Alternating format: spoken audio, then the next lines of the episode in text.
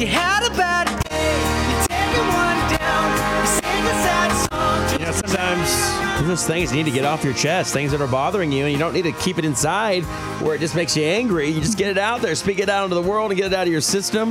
It's Y100, JR and Beth in the morning. Beth, would you like to kick us off with anything that's bothering you? I would. It's not really like something that has made me angry or upset, but it's more of something that I kind of see a lot, and even something that I fall victim to.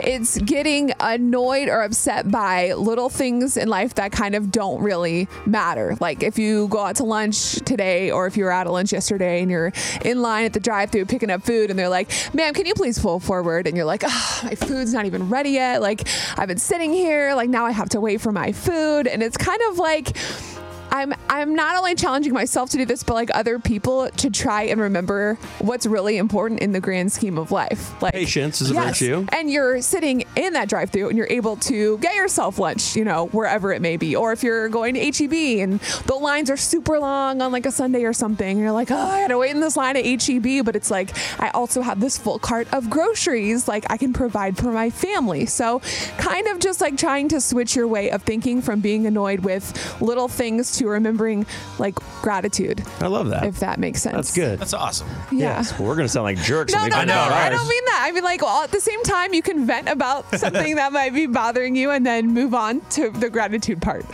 So go ahead. All right, Chris. All right. So this has been just really, actually, this is really annoying to me. So I've been noticing ever since the Saints lost, there's this petition going around on change.org where people are signing it right now. 26 seconds ago, someone just signed 685,000 signatures for a rematch because of that missed call. I'm like, whatever happened to, there's always next year.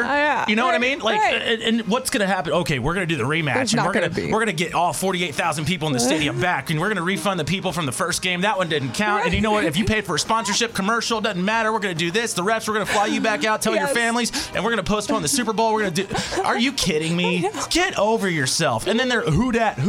Oh, yeah, who's not? You're not in. You lost. Get over it. Like, just let it go.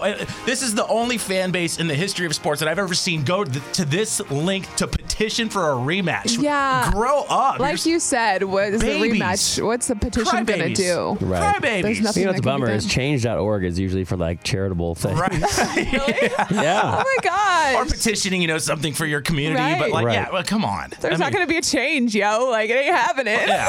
Yeah, yo. Wait, I don't know why I told you Jacksonville just came out right there. I don't know why I said yo, but whatever.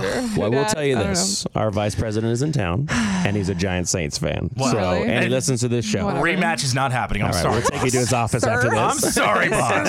Sir, it's over. All right. What do you want to get off your chest? 470-5299. Jonathan, what do you want to get off your chest? You know, I miss the old days where I could watch the news and actually see news and what's going on, and it's just so depressing and so politically motivated now. All they do is give me bad news and tell me that I screwed up with who I voted for, and I'm just tired of it. I want to see some actual news, what's going on in the world, maybe even some feel-good stories, so I have something to look forward to the next day and have a good feeling inside. Right? They used to put all the like a feel-good story in every now and then with the bad, so you at least kind of felt okay. Just, I mean, it's so depressing nowadays. I feel like I should be on some type of medication just because I watch the news. Dang. Heck, man, I am on some medication. Oh, my God. All right, Jonathan. Thanks for calling, buddy. All right, guys. Take care. Bye.